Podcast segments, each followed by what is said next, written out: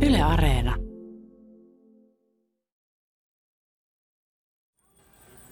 Fratelli e sorelle, buonasera. Luterilaisuus ei näy Bismillahirrahmanirrahim. päältä päin kovin paljon. In the name of God. On nuorempia perheitä. Selittelemättä I do not heed. It is this unseen power Kirkkojen ovet ovat olleet kiinni jo kuukauden päivät, mutta silti kirkko on tullut lähemmäksi meitä kuin koskaan. Aluksi seurakuntalaisten kokoontumisen estäminen koettiin vaikeana asiana, mutta sitten huomattiin, että pakollinen hyppy digimaailmaan toikin tullessaan paljon hyviä innovaatioita. Kirkkoa arastelevat ovat voineet rauhassa katsella, mitä ne siellä kirkossa puuhailevat ja mikä parasta, ovat voineet myös valita, minkä seurakunnan menoihin osallistuvat. Mitä muutoksia digiloikka voisi saada aikaan? Tarvitaanko enää kivisiä ja kalliita seiniä, kun sanaa voi saarnata kotisohvillekin? Mikä on säilyttämisen arvosta ja mikä saa mennä? Ja olisiko digitaalisuudesta kirkon talouden pelastajaksi? Kirkko on ehkä suuremman mullistuksen edessä kuin voimme vielä kuvitellakaan.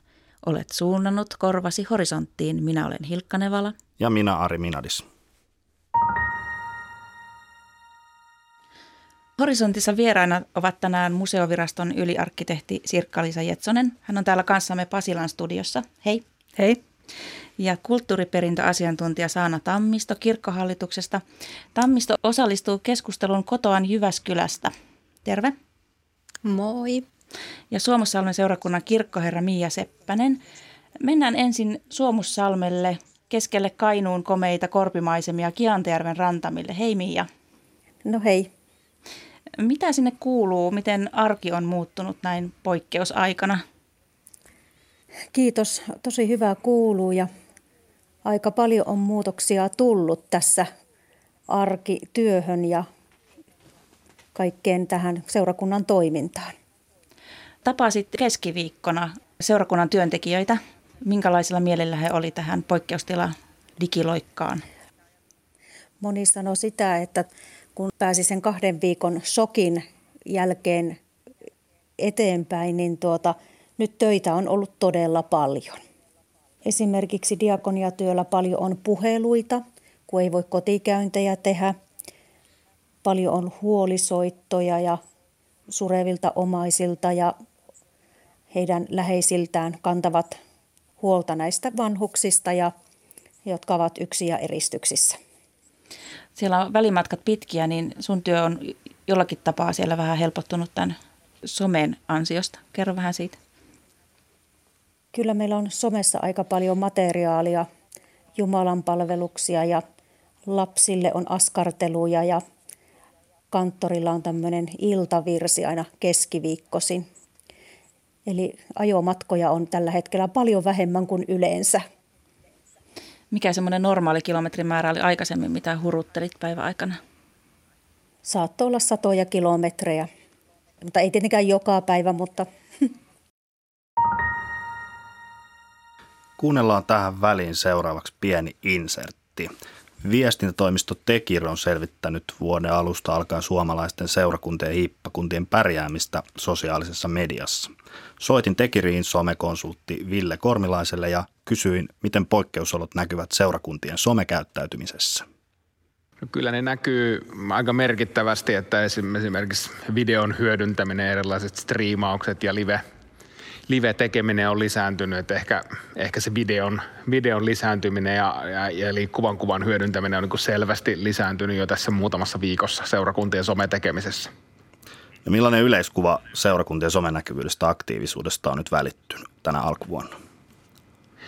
No al- alkuvuonna var- varsin, varsin positiivinen. Kyllä seurakunnat niin pääsääntöisesti on, on hyvinkin aktiivisia somessa ja aktiivisimmat seurakunnat kyllä on niin ihan, ihan huippuluokkaa siinä somen tekemisessä. Ja, ja tietysti nämä poikkeusolot on niin lähes poikkeuksetta lisännyt jokaisen seurakunnan someaktiivisuutta, koska tapoja tavoittaa perinteisellä tavalla niin, niin on huomattavasti vähemmän kuin aiemmin. Mikä seurakuntien somessa on sun mielestä toiminut ja mikä taas ei? No ehkä, ehkä seurakuntien somessa niin kuin yleisesti toimii niin kuin sisällöt, jotka, jotka on niin kuin visuaalisia, on, on hyvin mietitty ja herättää tietyllä tavalla tunteita tässä ajassa varsinkin, niin empatia, iloisuus, niin kuin toivon valaaminen ihmisiin, niin semmoiset sisällöt toimii niin kuin erityisen hyvin. Tuleeko sulla mieleen mitä, että mitä seurakunnat vois vielä tehdä, missä voisi vielä petrata? No ehkä se, se tulee mieleen että nyt on, nyt on saavutettu niin kuin muutamassa viikossa se perustaso, missä on, on onnistuttu siirtämään se mm, normaali olojen seurakunnan tekeminen aika osuvasti verkkoon. Vähän, vähän välillä kangertelee, mutta kuitenkin, että se perustekeminen sieltä verkosta löytyy. Ja nyt on ehkä se seuraavan stepin aika, että mitä sitten? Miten me ruvetaan keskustelemaan ihmisten kanssa verkossa? Mitä, mitä muuta me voidaan digitaalisesti tarjota, kun ne palvelut, joita seurakunta normaalisti on tarjonnut, niin on, on tietyllä tavalla tauolla. Niin se on ehkä se seuraava, seuraava steppi, mitä niin kuin jokaisen seurakunnan tietyssä mielessä pitäisi, pitäisi ruveta miettimään jo nyt. Onko tässä tutkimuksessa tähän mennessä yllättänyt joku asia? No ky- kyllä se ehkä siinä mielessä yllätti, että kyllä ne seurakunnat, jotka pärjää todella hyvin somessa, niin niiden so- sosiaalisen median tekeminen on niin todella ammattimaista. Sitä mietitään, sitä suunnitellaan huolella, sitä mitataan. Ja samoin ehkä, ehkä yllättänyt myös se, että myös pienemmät seurakunnat pystyy pärjäämään sosiaalisessa mediassa todella hyvin, että, että se ei ole pelkästään niin isojen – isojen seurakuntien, isojen yhtymien asia, vaan, vaan kyllä tuossa meidän niin kuin seurakuntadatassa nähdään selvästi se, että siellä on pieniä, pieniä seurakuntia, jotka yllättää ja pärjää todella hyvin. Tehdäänkö kirkossa nyt korona-aikaan pysyvä digiloikka ja jatkuuko tämä nousu myös poikkeustilan jälkeen? Sanoisin, että aivan varmasti tehdään ja on tehty jo, että, että se, että on, niin pakko, on, on, on tultu pakon eteen, jossa on pakko miettiä uusia tapoja tavoittaa ihmisiä, jolloin se digiloikan tekeminen on, on ollut välttämätöntä. Kyllä mun täytyy sanoa, että kirkko on yksi onnistuneimmista ehkä toimialoista, joka on onnistunut tätä niin kuin digiharppausta ottaa todella nopeasti, että, että siitä kyllä täytyy antaa pointsit kirkolle ja seurakunnille ihan koko, koko Suomeen. Kiitos Ville Kormilainen. Kiitos. Mia, siellä Suomussalmella te sijoitutte aika lailla kärkipäähän tuossa tutkimuksessa. Millä tyylillä te hyppäsitte mukaan digiloikkaan? No me lähdettiin siihen kyllä aika heti silloin, kun tämä koronatilanne alkoi. Me olin itse lomalla, mutta meillä valveutuneet työntekijät sitten aloittivat striimaamaan Jumalan palveluksia ja sitten tosiaan lapsia perhetyö alkoi tekemään sinne videoita sinne – internettiin, eli askarteluvideoita ja tervehdyksiä ja vähän tämmöistä niin kuin kerhotoimintaa netissä. Mitä hyvää tämä virtuaalisuuteen panostaminen on tuonut sinne Suomussalmelle, kirkkoherra Miia Seppänen? No ainakin sen, että on huomannut, että Jumalan palveluksiin osallistuu tosi paljon enemmän ihmisiä kuin ehkä tavallisesti. Ja sitten näitä lapsille ja perheille tarkoitettuja videoita katsotaan tosi ahkerasti. Eli varmasti tavoitetaan paljon semmoisia seurakuntalaisia, mitä ei normaalisti tavoitettaisi. Tuntuuko teistä, että te olette päässeet kirkkona lähemmäs ihmisiä? Kyllä omalla tavallaan. Että kyllä se tavallaan se, että ihmiset voivat siellä kotona katsoa silloin, kun heille passaa ja sopii, niin tuo ihmisiä meitä lähemmäs ja toivottavasti meitä heitä lähemmäs. Teillä on ollut myös monenlaisia innovaatioita ja kokeiluja siellä. Kerro vähän niistä. No, me ollaan kokeiltu tämmöisiä uusia juttuja, eli meillä on ollut ihan live-striimausta. Ja sitten ajateltiin, että tehdään tämmöinen kansanlaulukirkko ja sitten mietittiin, että kun eihän seurakuntalaisilla ole sitä kansanlaulukirkkovihkoa kotona, niin sitten tuota, nauhoitettiin etukäteen tämä kirkko ja sitten editoitiin ne sanat siihen Jumalan palvelukseen ja harjoiteltiin, miten se laitetaan YouTubeen ja kuinka se ajastetaan sinne alkamaan sunnuntaina. Ja tähän me ollaan saatu apua näihin striimausten aloittamiseen ja näihin editointeihin sitten ihan seurakunnan vapaaehtoisilta. Otetaan tässä vaiheessa mukaan keskusteluun kulttuuriperintöasiantuntija Saana Tammisto kirkkohallituksesta ja yliarkkitehti Sirkka-Liisa Jetsonen museovirastosta. Mitä ajatuksia tämä kirkon digiloikka teissä herättää, jos Sirkka-Liisa vaikka aloitat? Se vaikuttaa kiinnostavalta mahdollisuudelta, niin kuin Mia tuossa totesi, että, että se, sillä pystytään varmasti saavuttamaan ää, enemmän seurakuntalaisia kuin tällä perinteisellä toiminnalla. Entäs Saana Tammista? No digitaalisuus on ehdottomasti mahdollisuus ja, ja seurakunnat on, on niin kuin tässä sekä insertissä että, että Miian, Miian niin kuin kertomassa niin tulee jo esille, että miten rohkeasti ja ennakkoluulottomasti seurakunnat on ottanut käyttöön ja, ja, ja testannut ja kokeillut erilaisia, erilaisia tapa, tapoja niin kuin kohdata kohtaamiselle ja toiminnalle on niin kuin keksitty, keksitty ja testattu, testattu uusia tapoja. Ja sitten se on minusta ollut ihan mahtavaa, että, että ihmiset voi, voi tota, matkojenkin päästä osallistua sinne kotipaikkakuntansa, jos vaikka on, on opiskelemassa toisella paikkakunnalla, vaikka pääkaupunkiseudulla, niin voi, voi sinne pohjoisen seurakunnan Jumalan palvelukseen voikin osallistua sinne oman kotiseurakunnan Jumalan palvelukseen, että, että kyllä, kyllä täällä synkimmässäkin pilvessä on aina hopea reunus. Onko Mia siellä Suomussalmella ollut kaukaisia entisiä paikkakuntalaisia niissä hartauksissa mukana? Kyllä on ollut ja sen on huomannut tuossa Facebookin live-striimissä, johon pystyy kommentoimaan sitten, niin ovat lähettäneet siinä lähetyksen alussa terveisiä eri puolilta Suomea, missä he katsovat sitä Jumalan palvelusta. Tuleeko tämä digiloikka muuttamaan kirkkotilaa? Mitä luulet Sirkka-Liisa Jetsanen museovirastosta? No ehkä ei ihan suorastaan muuttamaan kirkkotilaa. Digiloikkahan voi myöskin olla positiivinen siinä mielessä, että se voi houkutella sellaisia seurakuntalaisia, jotka eivät aikaisemmin ole käyneet niin paljon kirkossa livenä, niin menemään sinne. Et se on varmaan, siinä on monta puolta. Joo, entäs Saana? No mä kanssa niin ajattelen, että, että ei se niin kuin muuta sitä kirkkotilaa.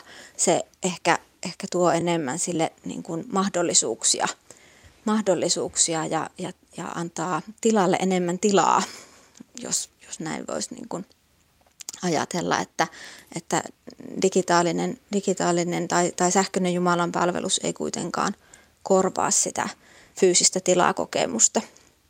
Sano Mia, onko sulla joku ajatus, että tuleeko tämä kirkkotila muuttumaan digiloikan myötä? En tiedä, tuleeko kirkkotila varsinaisesti muuttumaan, mutta ajattelen sillä, että kun se tulee tämän niin kuin striimauksen kautta tutummaksi ihmisille, niin uskaltaisivatko he sitten tulla tulevaisuudessa kirkkoonkin? Puhutaan tähän väliin vähän kirkoista ja seurakunnan rakennuskannasta ja mennään sitten myöhemmin siihen, miten kirkkoja pitäisi muuttaa, jotta se vastaisi paremmin tulevaisuuden tarpeita. Saana, millainen rakennuskanta suomalaisilla seurakunnilla on? Haa, Suomen evankelisluterilaisen kirkon seurakunnilla. Seurakuntia on noin 380, vajaa 270 seurakuntataloutta. Niin niillä on yhteensä 8000 rakennusta. Ja sitten tästä 8000 10 prosenttia, eli 800 on kirkkoja – ja sitten vielä, että, että kaikkien päät pyörällä lukemista, niin näistä 800 kirkosta niin 560 on kirkkolailla suojeltuja. Ja suurin osa niistä suojelluista on suoraan ikänsä perusteella suojeltuja, mutta sitten on tällainen 45 kirkon erityisjoukko, joka on erityispäätöksellä sitten, erillispäätöksellä suojeltu mutta muistisääntönä, että 10 prosenttia seurakuntien omistamista rakennuksista on kirkkoja ja loput sitten muita. Sirkka-Liisa, mikä on museoviraston rooli kirkkojen suojelussa? No, museovirasto toimii asiantuntijana nimenomaan näiden suojeltujen kirkollisten rakennusten erilaisista muutoksista, niin sanotusta olennaisista muutoksista, purkamisesta tai käyttötarkoituksen muutoksista. Ja sitten me otamme myös kantaa kirkollisiin rakennuksiin, jotka on otettu käyttöön vähintään 50 vuotta sitten. Että nämä lainsäädäntö on meille antanut nämä, nämä tehtävät. Minkälaista muutosta, jos ajatellaan kirkkoja, niin minkälaisia muutosten edessä ne on teidän mielestänne? Minkälaisia muutoksia ne kaipaa? Toiminnallisia muutoksia tai sisällöllisiä muutoksia? Jos vaikka Saana aloitetaan. No jokainen, paitsi että jokainen kirkko, niistä jokaisesta 800 kirkosta, niin on, on yksilö ja omanlaisensa, niin myös jokainen niistä meidän 380 seurakunnasta niin on omanlaisensa. Eli se, että, että minkälaista toimintaa ja kuinka se toiminta on, on painottunut ja, ja, ja, tota, ja minkälaisia ihmisiä seurakunnassa on, niin tarpeet sille, sille kirkkotilalle ja siihen tehtäville muutoksille, niin nekin on niin kuin täysin seurakuntakohtaisia. Sirkka-Liisa. No me tietysti kulttuurihistoriasta näkökulmasta katsomme, että enemmän niin päin, että mitä ei tarvitsisi muuttaa. Mutta tietysti olemme hyvin, voi sanoa, perillä siitä, että, että monet, monet, monen tyyppiset tarpeet ovat muuttuneet, varmasti toiminnalliset, sisällölliset ja niin edelleen, mutta että kyllä, ää, voisiko sanoa, että niin kuin jatkuvuuden varmistaminen on yksi meidän näkökulmasta tärkeä asia. Mitä pitää oikein huomioida, kun näitä kulttuurihistoriallisesti arvokkaita ja suojeltuja kirkkoja muutetaan?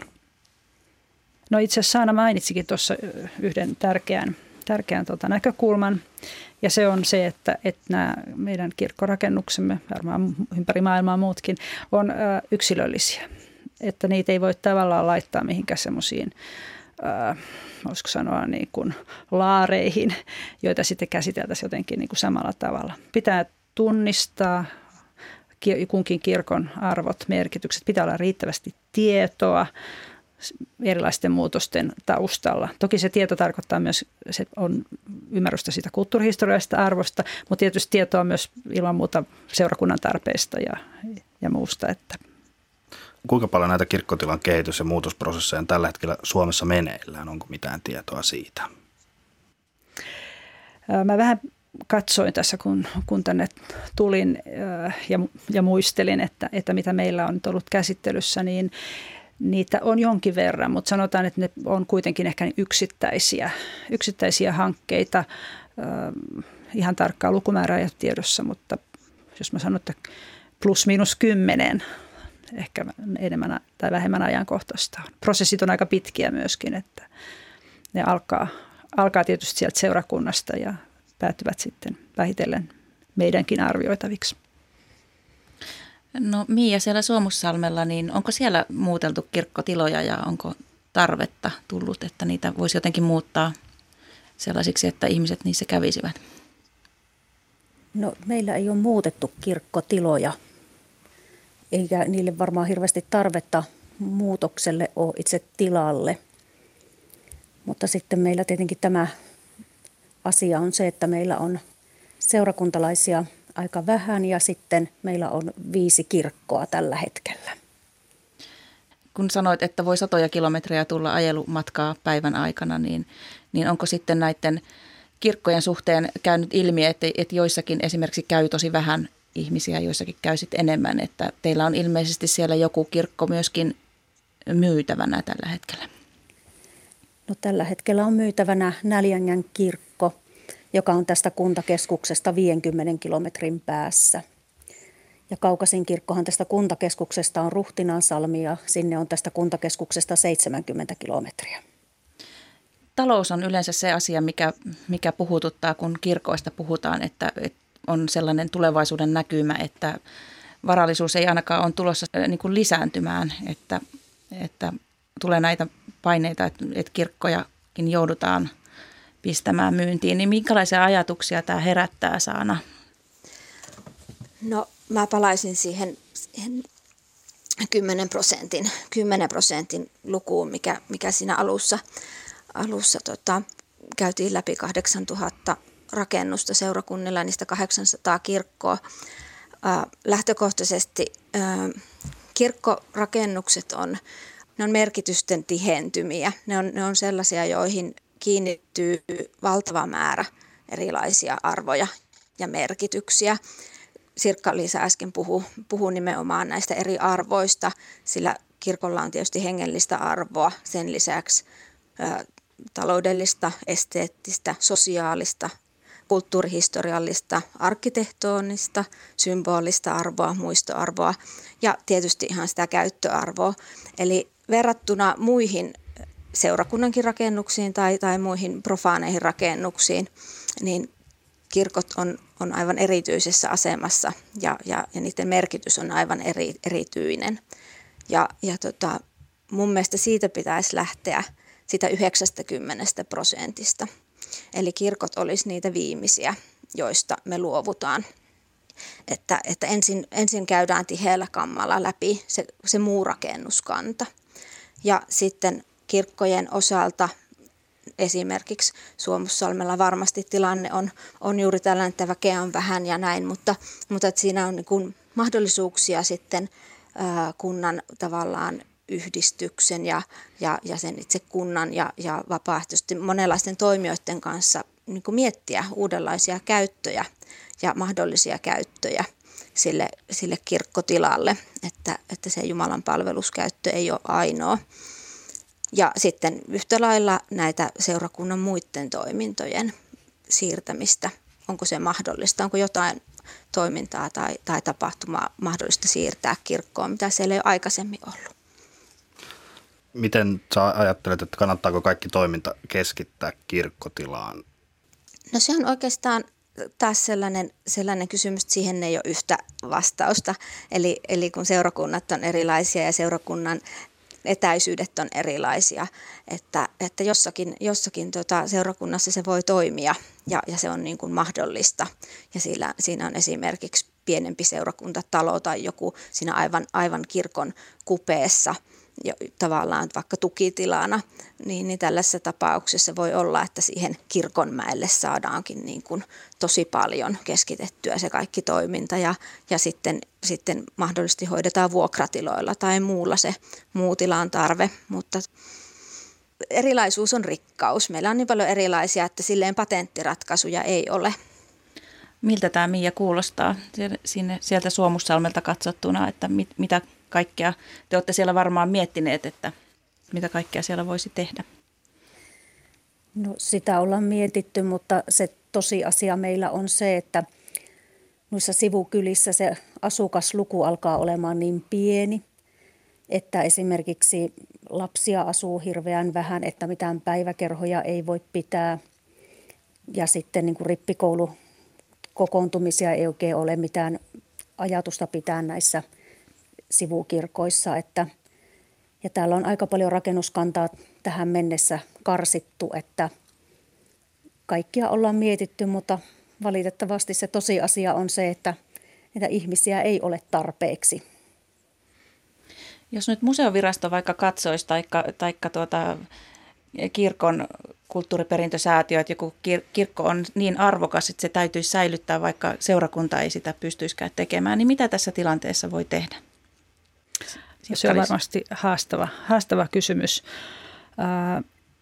kirkollehan ohjataan myöskin valtion budjetista rahoitusta ja ehkä semmoinen niin kuin yksi keino voisi olla, en tiedä kuinka realistinen oikeasti, mutta että, että siihen valtion rahoitusosuuteen niin kuin saataisiin lisää varoja. Saana, sä sanoit joskus, että kirkkoon, jos sinne ei puhuta nyt pelkästään Suomussalmen tilanteesta, vaan jostain muusta, että, että miten voitaisiin niin kuin saada sitä, sinne kirkkoon lisää porukkaa. Että some on nyt tuonut sinne uskaliaita uusia, uusia seurakuntalaisia, mutta että, että niin kuin sitä toimintaa järjestettäisiin kirkossa monipuolisesti, että se olisi muussakin käytössä, niin mikä on kaikki sitten mahdollista kirkossa? Mitä kaikkea siellä voisi tehdä? No kun kirkko on vihitty kirkoksi, niin, niin sitä saa, saa sitten sen jälkeen käyttää ää, vain sen pyhyyteen soveltuviin tarkoituksiin. Ja se, se, että kuinka se sitten tulkitaan, niin, niin se on sitten seurakunnassa katsotaan se asia. Eli se vaihtelee nyttenkin jo seurakunnittain, että mitä seurakunnissa katsotaan, että, että, että minkälainen vaikka konsertti, minkä tyyppinen konsertti on, on niin kuin mahdollista kirkossa järjestää.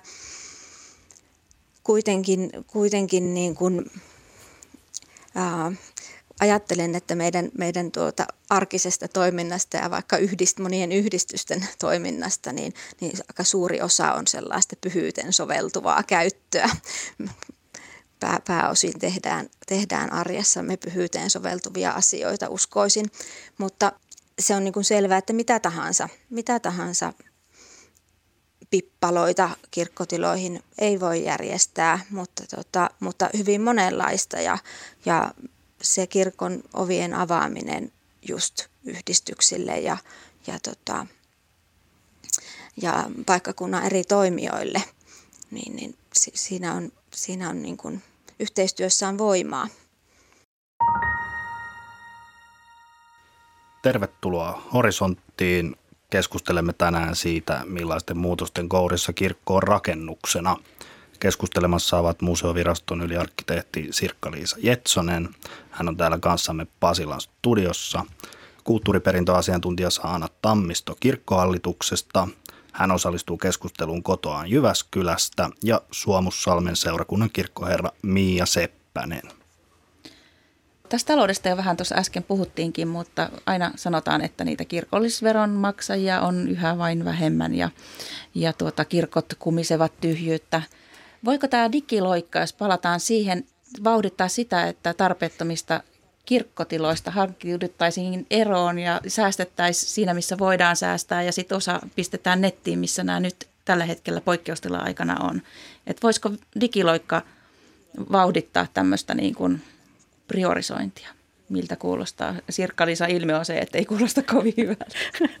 To- toivottavasti ei. Mä just ajattelin, että toivottavasti vaikutus olisi päinvastainen, että, että ihmiset sitten menisivät ja kävisivät kirkossa ja kohtaisivat siellä toisiaan ihan, ihan äh, kasvokkain sitten, kun se on taas mahdollista. Saana. No toi sanapari tarpeeton kirkkotila, niin, niin, niin se on mun mielestä virheellinen, niin kuin tässä on varmaan mun jutuista, jutuista käynyt ilmi. Siitä niin kuin kirkkotilassa, siinä pyhässä tilassa se tilakokemus on, on moniaistillinen. Siellä, siellä alussa jo mainitsin tämän tilakokemuksen ja, ja, ja kyse ei ole vaan siitä, mitä sä näet tai kuulet, tai tietysti siinä verrattuna vaikka striimaukseen, niin saa itse valita sen katseen, katseen suunnan ja, ja, ja musiikki ympäröi ihmisen sillä itse tilassa ihan toisella tavalla. Ne tuoksut, miltä siellä tuoksuu tai jopa haisee naapuri siinä penkissä, ää, miltä se itse penkki tuntuu istua tai polvistumiskaiteen pehmuste polvistua, miltä se ehtoollinen maistuu suussa. Se niin kun, se, se tilakokemus on niin, ja, ja se ylipäänsä se pyhän kokeminen on, on niin moniaistillista. Ja jos ajatellaan niin kuin kirkollista kulttuuriperintöä, niin siinä, siinä se, se aineellinen ja aineet on, on niin erottamattomassa yhteydessä toisiinsa, että en mä ihan oikein niin kuin tätä kaikki, kaikki virtuaaliseksi, niin se ei, se, se ei niin kuin, mm, mä en näe, miten se palvelisi ihmistä tai Jumalaa kumpaakaan. Mia, siellä Suomussalmella, kun teillä on se, se tilanne, että siellä seurakuntalaiset vähenee pikkuhiljaa ja jos ei nyt ihmeitä tapahdu, niin, niin sitten tota, se rahallinen tilanne siinä sitten ehkä voi mennä huonommaksi, niin, niin kuitenkin kun teillä on siis se tilanne, että teillä on se yksi kirkko siellä myynnissä, niin miten nämä paikkakuntalaiset on siihen reagoinut? Mitäs he on sanoneet, kun olet jutellut varmasti heidän kanssaan tästä?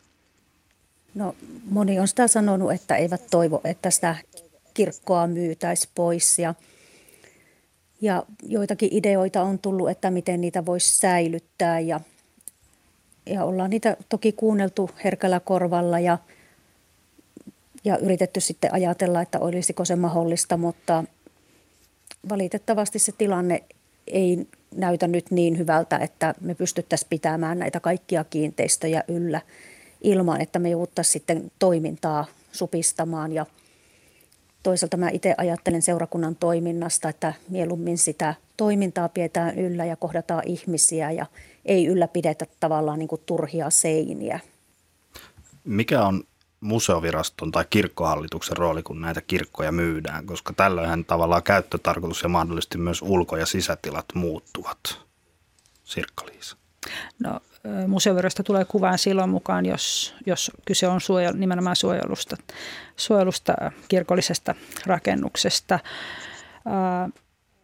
Me otamme kantaa tietysti siihen, että jos käyttötarkoitus muuttuu, että minkälaisia muutoksia se tuo itse rakennukseen ja, ja tilaan.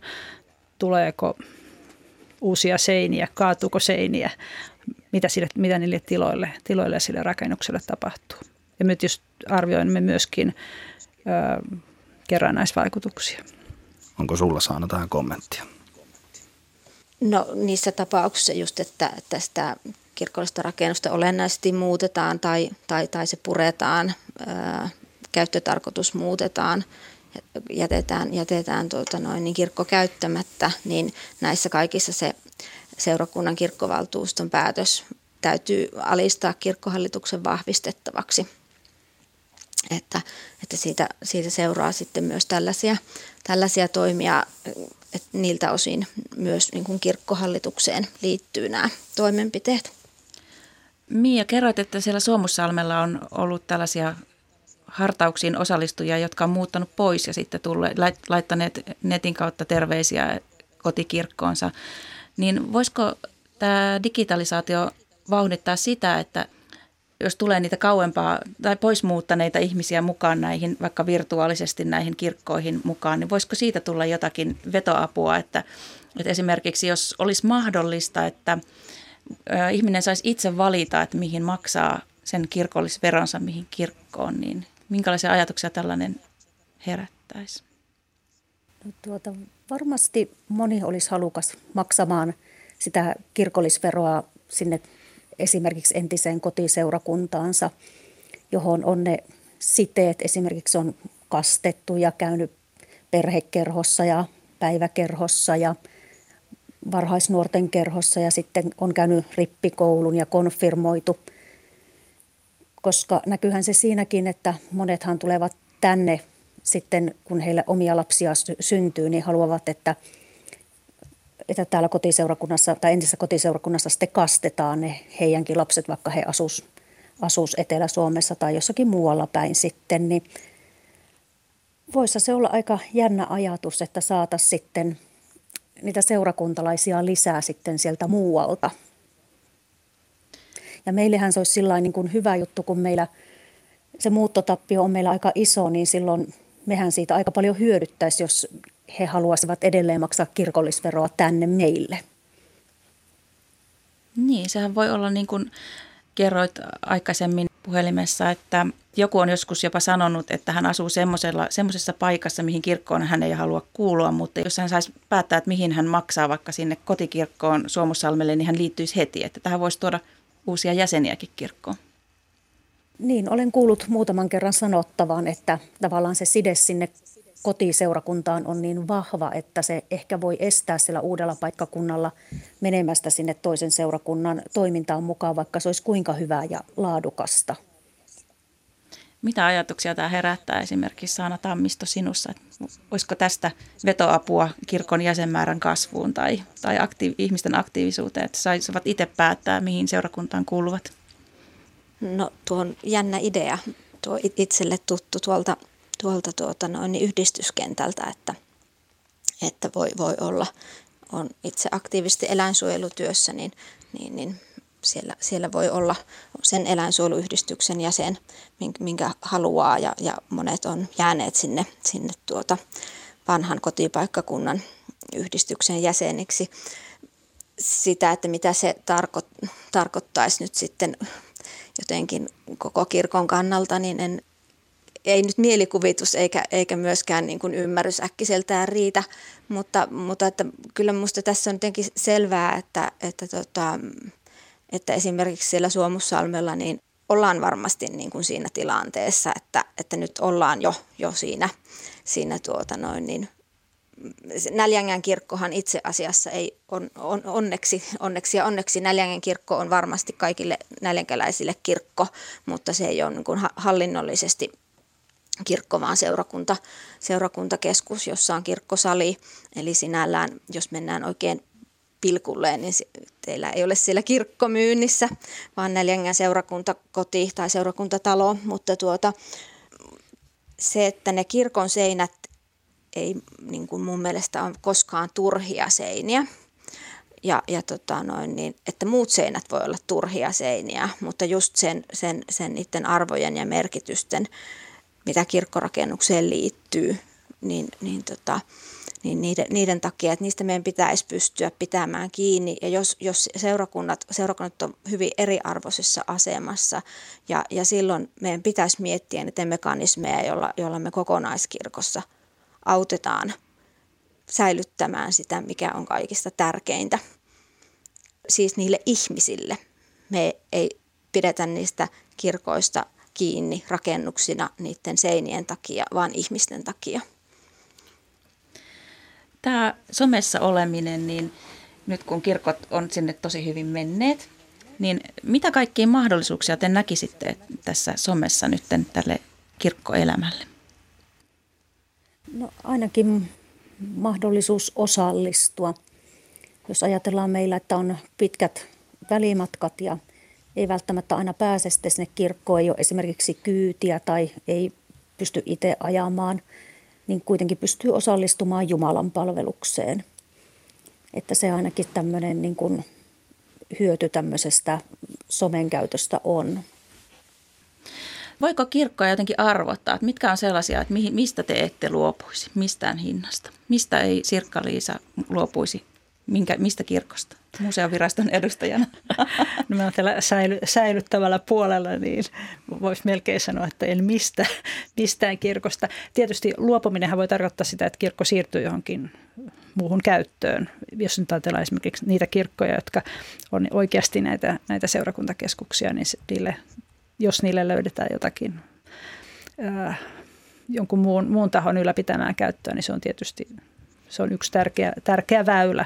Tosin varmaan ongelma on se, että niillä tyhjentyvillä alueilla niin sitä muutakaan käyttöä ei ole kovin helppo löytää. Mutta mä pidän nyt ihan kaikista kiinni.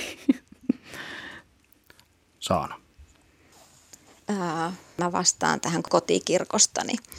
Ja, ja, ja tällä mä haluan muistuttaa, että jokainen kirkko on jonkun ja joidenkin kotikirkko. Se se seurakuntien aineellinen, kirkkorakennukset, se esineistö, samoin sitten kun, kun se aineeton perintö, tavat, arvot, asenteet ja, ja, ja sitten, sitten se hengellinen perintö, usko, pyhyys ja rituaalit, niin, niin, niin ne, on, ne on kaikki toisiinsa kietoutuneita ja mä usein kuulen sellaisen tuolla seurakunnassa käydessä. Meillä on tämä museoviraston suojelema kirkko ja sitten ajatellaan, että, että, että tota noin, niin sitä jotenkin ää, ähm, säilötään tai hillotaan niin kuin jossain, jo, jo, jonkun niin kuin muuttumattomana jotenkin jotain museovirastoa varten ja, ja kuitenkin meidän kulttuuriperintö on meitä ihmisiä varten niin se arvottaminen, joka, jokaisen, jokaisen paikkakunnan kirkko ja kirkollinen esineistö on se arvokkain niille paikkakuntalaisille. Mikä on Suomussalmella arvokkainta, mitä haluat ehdottomasti säilyttää, Mia Seppänen kirkkoherra? Totta kai tuo Suomussalmen pääkirkko. Sehän on myös ainutlaatuinen ja sen historia ja rakennusvaiheet, vaikka se ei ole vanha kirkko vielä, niin siinä on se oma henki. Mutta se, mikä haluan siis säilyttää, on se yhteisöllisyys. Se, että päästä sinne kirkkoon ja voitaisiin sitä yhdessä viettää sitä Jumalan palvelusta ja viettää ehtoollista, sitä mitä nyt ei voida tehdä. Ja sitä nyt kaivataan aika paljon sekä me työntekijät että seurakuntalaiset.